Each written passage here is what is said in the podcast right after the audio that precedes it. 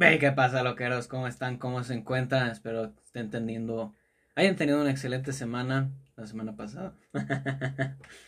y vayan a tener una excelente semana esta semana que empezamos ya. Felices Pascuas a todos. Ya creo que la mayoría de nosotros, bueno, en general la mayoría ya regresó a clases. Uno, bendito sea Dios, eh, todavía tiene una semana más que puede descansar y aprovechar. Ya saben, para mejorar cualquier aspecto. Pero bueno, ya bienvenidos al episodio número 12. Eh, muy emocionado, pero a ver, tengo que ponerme serios con ustedes.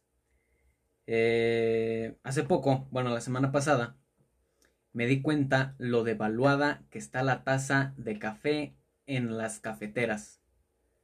Así como lo escuchan. ok, para que me entiendan, les explico. El otro día, por lo general, tenemos, eh, bueno, en mi casa tenemos dos cafeteras, una grande y otra que es más como personal, que normalmente yo utilizo la personal y yo la lleno de agua hasta donde dice así, aquí es el límite para poner agua y pues el café, las dos cucharadas y ya. Entonces, el otro día no estaba la cafetera esta personal disponible, la que siempre uso, y entonces decidí usar la otra. Ojo aquí, yo nunca había hecho café en otra cafetera, o no tenía mucha experiencia en otra cafetera, especialmente en la otra que tenemos nosotros. Y entonces, cuando la estaba haciendo, dije, porque normalmente cuando lo hacía o cuando llegué a usarla, la usé, pero me estaban diciendo cómo usarla. Y me decían, no, pues pon tantas tazas de agua. O sea, ahí checabas tú mismo en la cafetera cuántas así, dos, cuatro, seis.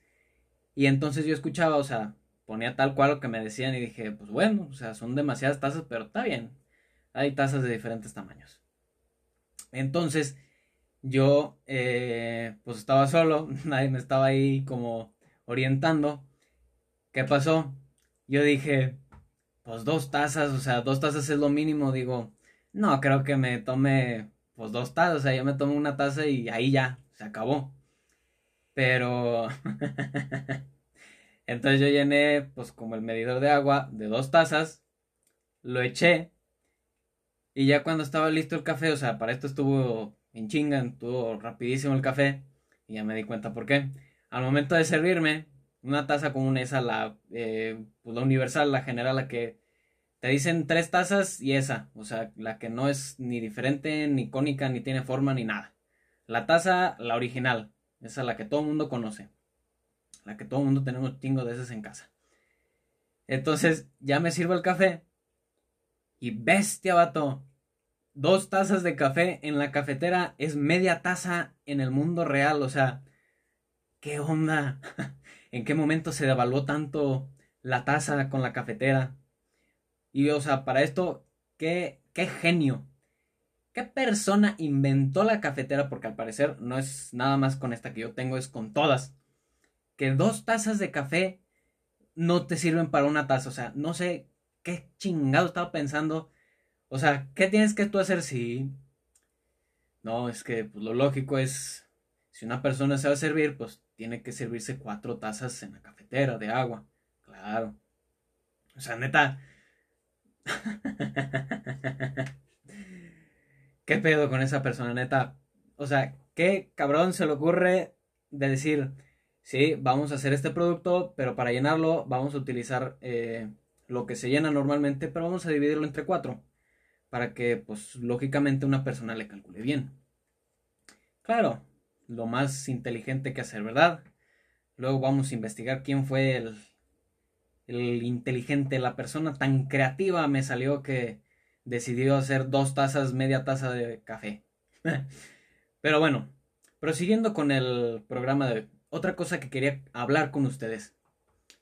Yo sé que hay diferentes videos en todo internet acerca de los datos de, diferentes películas, pero ayer que estaba, eh, ayer que estaba, pues en la noche no podía dormir, estaba eh, dibujando, estaba pues tarugueando entonces me puse a, puse una película, como ya lo había contado antes, eh, me gusta tener algo ruido de fondo.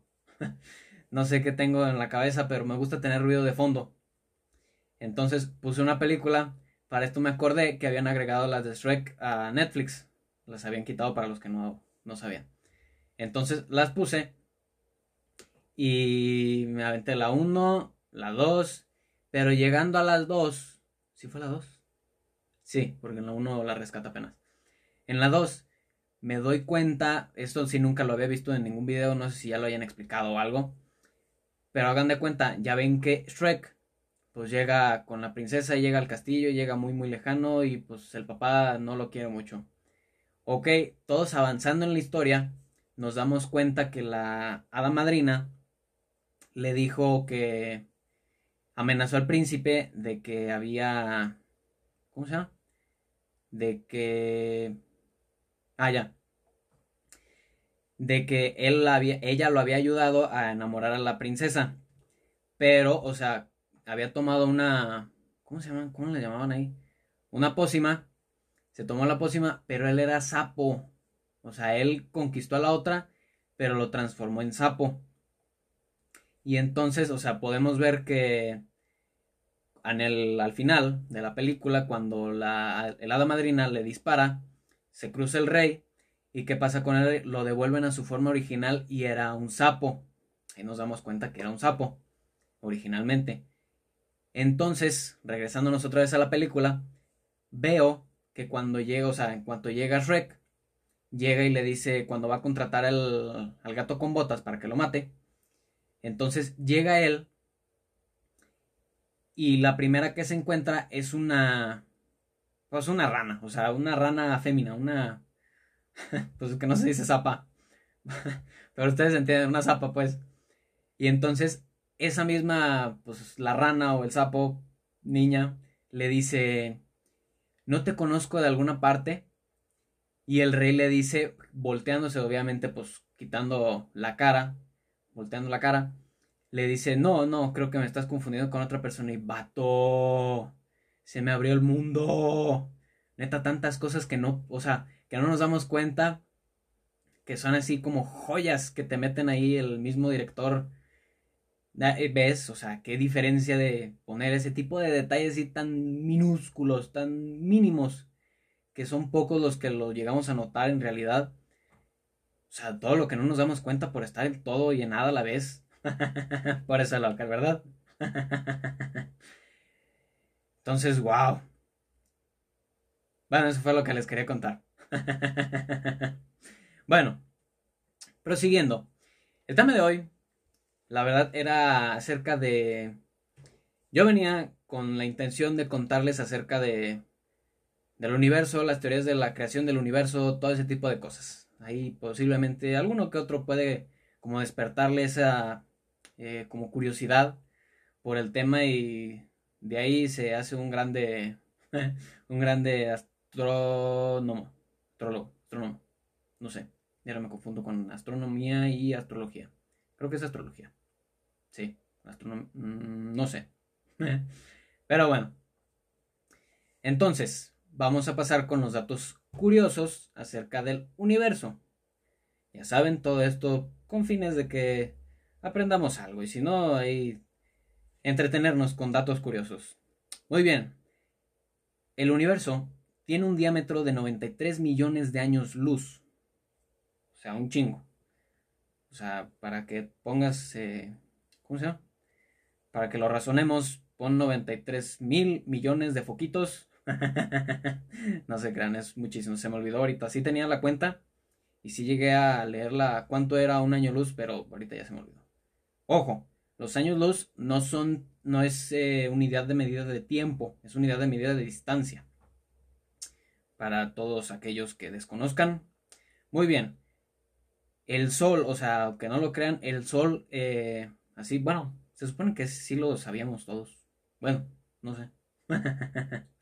Oigan, ya no he dicho entonces, o bueno, yo no sé qué haya dicho entonces, o no he notado, pero si alguien ya lo notó, ahí hágamelo saber. El Sol, obviamente, pues como todos los planetas, gira y tiene su órbita. Entonces leí que el Sol tarda 200 millones de años en completar una vuelta a la Vía Láctea. Orbita a una velocidad de 251 mil digo, orbita a una velocidad de 251 kilómetros por segundo. O sea, tiene que recorrer 53 mil años luz. Impresionante. Bueno, alguien sabía que, o sea, ya sabemos que nosotros, o sea, que el universo tiene sus galaxias.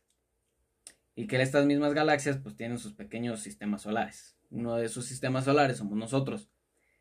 Pero el Sol, o sea, el centro de nuestro sistema solar, gira. ¡Wow!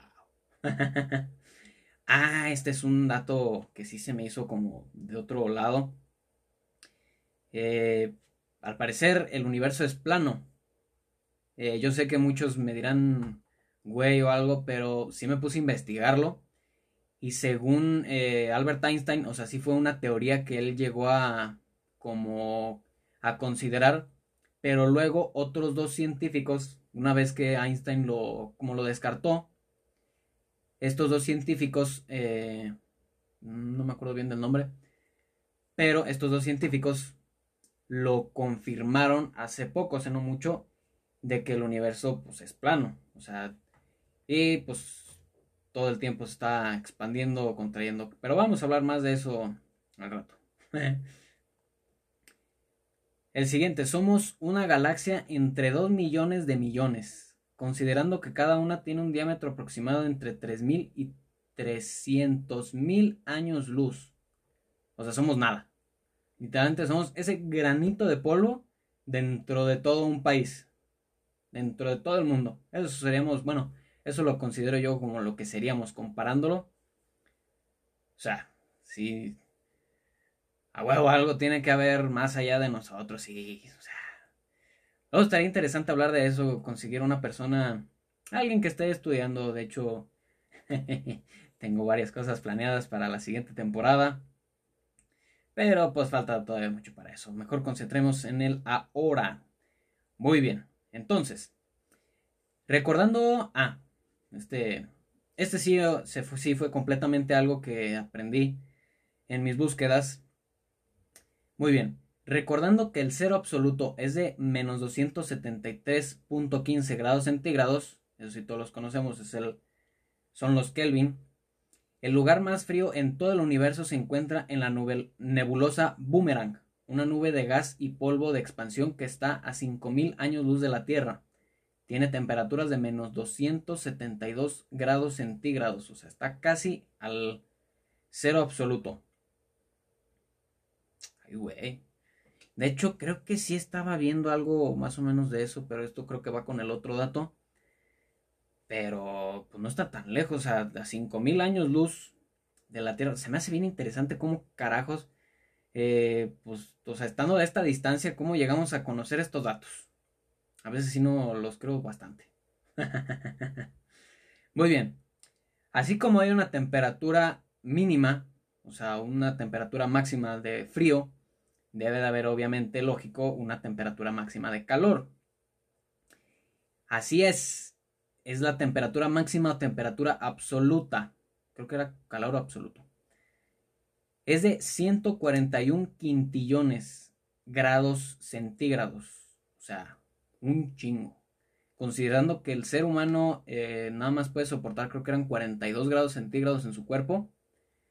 Y ya a partir de ahí, pues ya empieza, como platanitos, empieza a hacer café. no se crean. Pero sí, valemos madres. Pero me di cuenta, bueno, o sea, descubrí, aquí investigando, al parecer hay un lugar en California, creo que es el, no me acuerdo qué, de la muerte, algo así. Pero que llegan a temperaturas de 56 grados. O sea, vete las... Bueno, entonces, siguiendo con el dato. Temperatura que tuvo el universo una trillonésima de trillonésima de trillonésima de segundo después de ocurrir el Big Bang. O sea, la temperatura que llegamos a estar. Y luego el frío que nos pasó el, el mundo interesante está todo esto. Entonces, esta temperatura máxima se conoce como temperatura de Planck. Así lo, lo pueden investigar. Eso, todo esto que les estoy diciendo lo investigué de fuentes confiables. Obviamente lo. Esto sí no me atrevería a decir cualquier cosa que me encontrara en cualquier página, no. Esto sí lo busqué y son páginas oficiales o de páginas de noticias oficiales. como la BBC. Saludos. Muy bien. Existe un planeta bautizado como 55 Cranky E, que tiene una composición de 33% de diamante puro. Siendo el doble de grande de la Tierra, se cree que valdría cerca de 27 quintillones de dólares. Bestia, vato. Y a lo que está el dólar ahorita. Uh. Siguiente y último. La materia son cuerdas de vibración. La teoría de cuerdas es la más acertada como teoría del todo. Dice que las partículas subatómicas son en realidad cuerdas en vibración. Dependiendo de cómo vibran, determinan la naturaleza de las partículas y transmiten fuerza. Pero para que funcione debemos creer que existen 11 dimensiones en el universo. Ah, sí, esto era de lo que iba a ser una eh, plática acerca de las teorías del universo. Me impresionó tanto este tema que me terminé, terminé investigando más acerca del tema, así que les voy a compartir. Pero antes de compartir y reflexionar acerca de la teoría de cuerdas, vamos a proseguir con el, eh, ¿cómo se llama? Con la historia que les he estado contando a lo largo de los episodios. Eh, muy interesante. no sé qué les ha parecido hasta ahorita. ¿Les gusta? ¿No les gusta? ¿Cambiarían algo? No lo sé. Pero prosigamos. Año 2021. Dimensión 203. Locación, cuartel BPE. 16.000 horas. Cada vez se hace más complicado el iniciar transmisiones con tu dimensión. Empiezo a creer que hay espías dentro de los reveladores que buscan arruinar el motivo de la organización. Lo más probable es que hayan sido enviados por el dictador Corona. Pero te preguntarás, ¿quién es dicha persona de quien te estoy hablando? Verás, Corona fue uno de los mejores reveladores hace varias décadas. Fue compañero de mi padre durante varios años cuando apenas se había incorporado a la fuerza. Él enseñó todo lo que sabía hasta convertirse en aquel gran agente. No había misión de rango élite a la que no fueran mandados juntos. Eran inseparables. Pero cuando llegó el momento de elegir al nuevo dictador, perdón, al nuevo director de los reveladores, tanto mi papá como él fueron candidatos para el puesto. Mi papá nunca tuvo mucha intención de convertirse en director a él le gustaba estar en el campo y hacer lo mejor que sabía hacer. En cambio, era tan grande la obsesión que tenía Corona por convertirse en director que poco a poco fue distanciándose de su compañero, mi papá. Y con el tiempo iba desapareciendo la imagen de aquel gran dúo de agentes. Hasta que una noche, mientras todos dormían, Corona atacó a mi padre. Fue una batalla entre los mejores agentes de esos años pero Corona tenía tanto odio y era tal su obsesión lo que lo había cegado, que no se había dado cuenta de a quién estaba atacando sin piedad. Era su compañero, su mentor. Mi padre logró encontrar una oportunidad para librarse y lanzar una alarma desde la habitación, con el fin de alertar a los guardias que sean su guardia de noche. Sin luces, Corona tenía una ventaja impresionante, ya que a lo largo de su entrenamiento profesional había desarrollado un gran oído. Pero fue eso mismo lo que utilizó mi padre para aturdirlo, raspando su navaja contra la ventana, produciendo un sonido que logró desorientar a Corona y dar el golpe que lo noquearía. Llegaron los agentes y Corona fue expulsado de la fuerza, quedándose con un gran rencor hacia los reveladores. Pasaron varios años para que volviéramos a escuchar de él. Fin de la transmisión. Güey, hasta se me pone la piel chinita. Ahora sí, prosiguiendo con el tema. Hagan de cuenta eh, que sí, yo estaba, me puse a investigar, lo primero fue acerca de las provocadoras teorías alternas del universo. Pero conforme fui investigando, eh, porque pues, salían varios temas como que me daban curiosidad y quería como entender a fondo el, pues todo el asunto que quiero explicarles. Entonces me fui a topar con una teoría que dice que tal vez el Big Bang no es el no es la eh, ¿cómo se llama? eh, no es el origen, la teoría de origen del universo, sino que pasó otra cosa o que hay otra razón y que nada más el Big Bang fue como una reacción, pero que no es la eh, el origen. Entonces yo seguí investigando y me fui a dar con la teoría de cuerdas. No sé si alguien ha visto en su momento a la serie de ¿cómo se llama? The Big Bang Theory. En esta misma serie eh, hablan bastante acerca de la teoría de cuerdas. Y para todos aquellos que no sepan qué es la teoría de cuerdas, aquí mismo lo vamos a explicar. Eh, muy bien. Entonces, ¿qué es la teoría de cuerdas? Esto de lo que tanto... Creo que sí, al final algo tiene, tiene mucho que ver con el final de la serie. Eh, no les voy a decir nada de la serie, pero sí tiene mucho que ver. Y pues yo siempre lo escuché, pero la verdad nunca me, nunca fue un tema de interés o tema de importancia para mí, así que nunca lo investigué hasta ahora que estaba investigando acerca del universo, ¿verdad? Muy bien. Para entenderlo, tenemos que saber que existe más de una teoría de cuerdas. Eh, promedio en general son como cinco. Pero para entender bien todo esto, nada más tenemos que entender tres cosas, que son lo principal en todas las teorías de cuerdas. Muy bien. ¿Qué son las cuerdas? Las cuerdas, eh, dependiendo, pues imagínate que es una cuerda, literalmente como si yo te cortara un cachito de una cuerda de alambre de lo que quieras y laza. Eso es una cuerda y eso es de lo que, eh, así es como lo representan en todo este tema de la astronomía, astrología. Ustedes me entienden.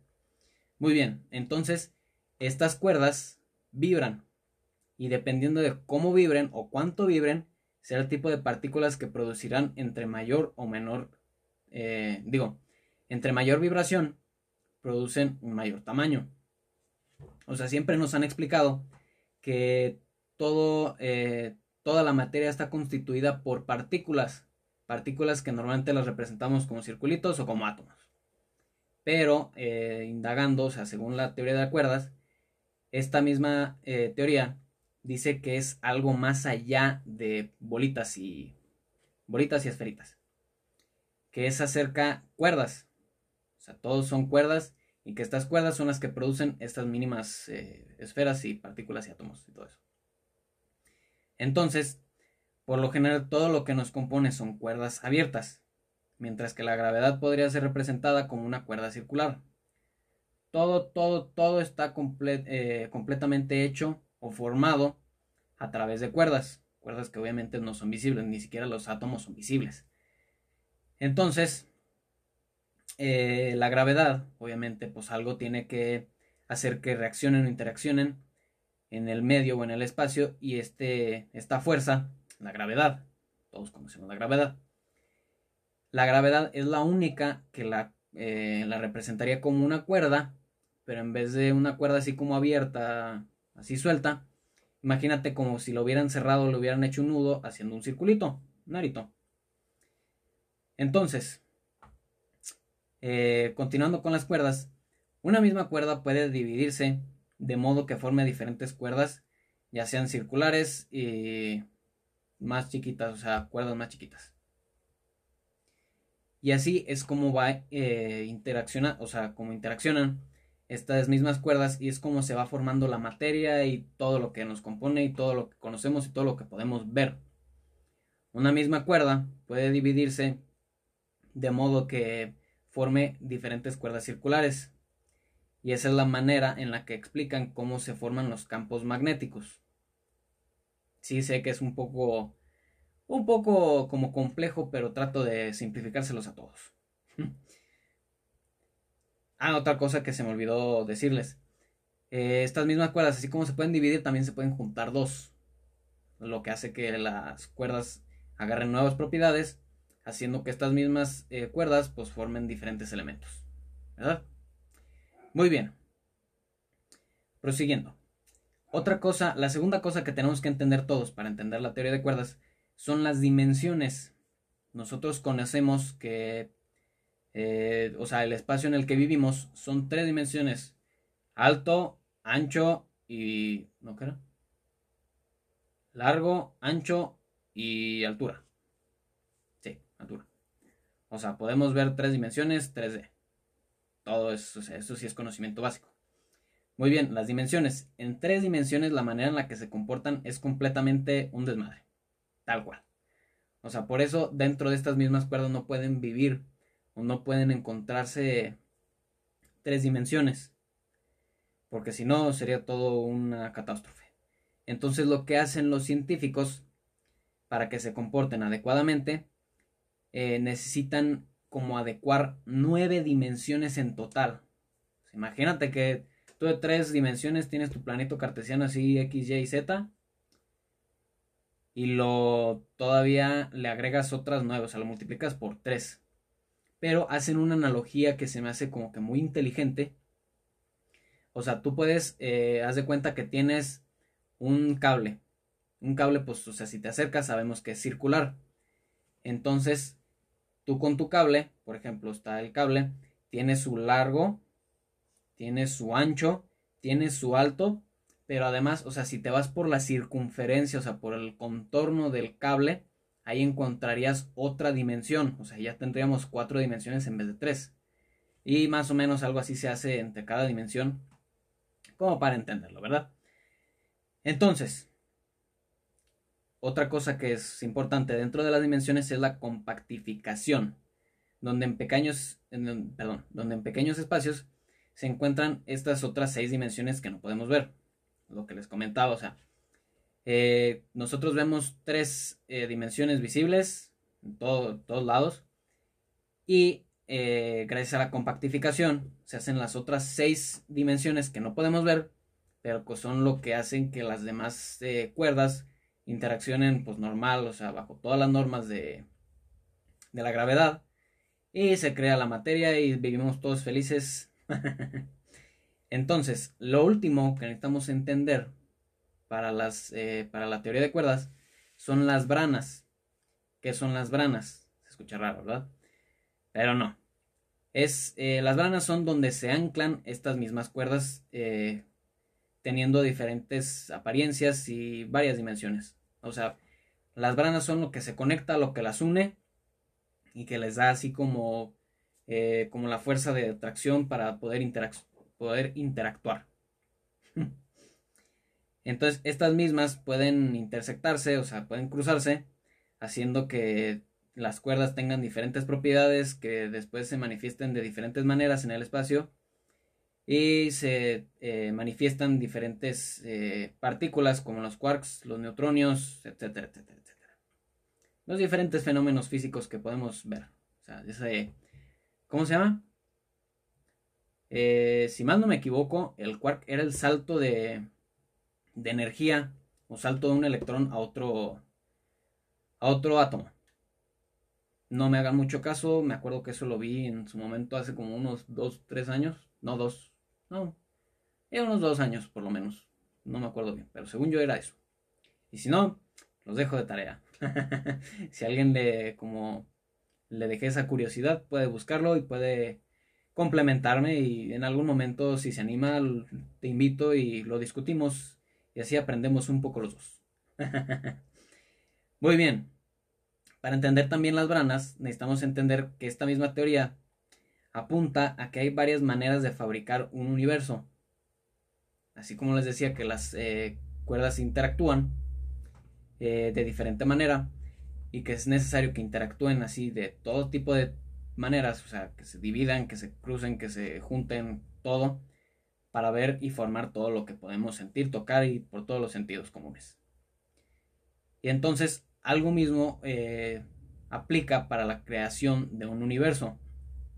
Que con esto podríamos como con esto podría explicarles lo que a lo que llegue de la pequeña leída que hice a estos eh, como textos de la teoría del universo.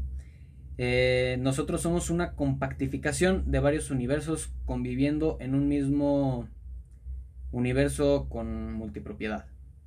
O sea, nuestro universo es la pequeña, así como les decía que hay diferentes eh, dimensiones ocultas.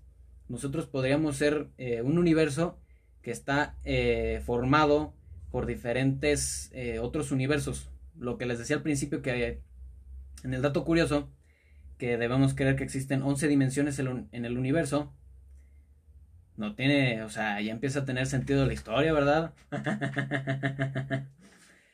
Pero entonces, siguiendo con esto, lo que explica hasta ahorita, hasta el momento, la ciencia, obviamente todo esto sigue siendo teórico, no hay nada comprobable, pero o sea, ves lo, o sea, bestia lo interesante que está todo esto, que nos deja como pensando si en verdad hay 11 universos diferentes. Imagínate poder viajar, poder conocer, poder ver, o sea, pues sí se alcanza como a percibir. Yo ya en otro tema, ¿verdad? Pero, o sea, ¿cuántos no han visto la de Ant-Man? Cuando se hace diminuto, o sea, completamente diminuto, no que eh, nivel atómico. O sea, se adentra al nivel atómico y entonces alcanza a ver así como diferentes universos. ¿Qué tal si esos fueran los pequeños universos los que nosotros, o sea, si hay otros universos que forman el universo en el que estamos, ¿qué tal si nosotros con otros universos formamos otro universo todavía más adentro y así hasta la eternidad? O sea, imagínate que poco a poco se va creando uno, otro, otro, otro, otro de diferentes universos. Así hasta formar, por ejemplo, 11. O sea, sí está impresionante. Entonces, yo lo que estaba leyendo, que creo que entendí mal, pero me quedé así como pensando de que, este, o sea, ¿qué tal, o sea, si en verdad nosotros, pues ya con todos estos universos, dimensiones, ¿qué tal si el universo, esto lo leí mal, esto sí me queda claro, pero yo, haciendo mi propia teoría, me pongo a ver que ¿Qué tal si nuestro universo es, eh, o sea, con toda la interacción de los demás universos, qué tal nosotros creemos que vamos hacia adelante, que nos hacemos más viejos, que nos hacemos eh, más grandes, nos acercamos a nuestra muerte, pero qué tal si en vez de, si en vez de hacernos más viejos, qué tal si nos estamos haciendo más jóvenes? ¿Qué tal si lo que, o sea, que nuestra muerte es más bien el nacimiento y nuestra muerte es el nacimiento.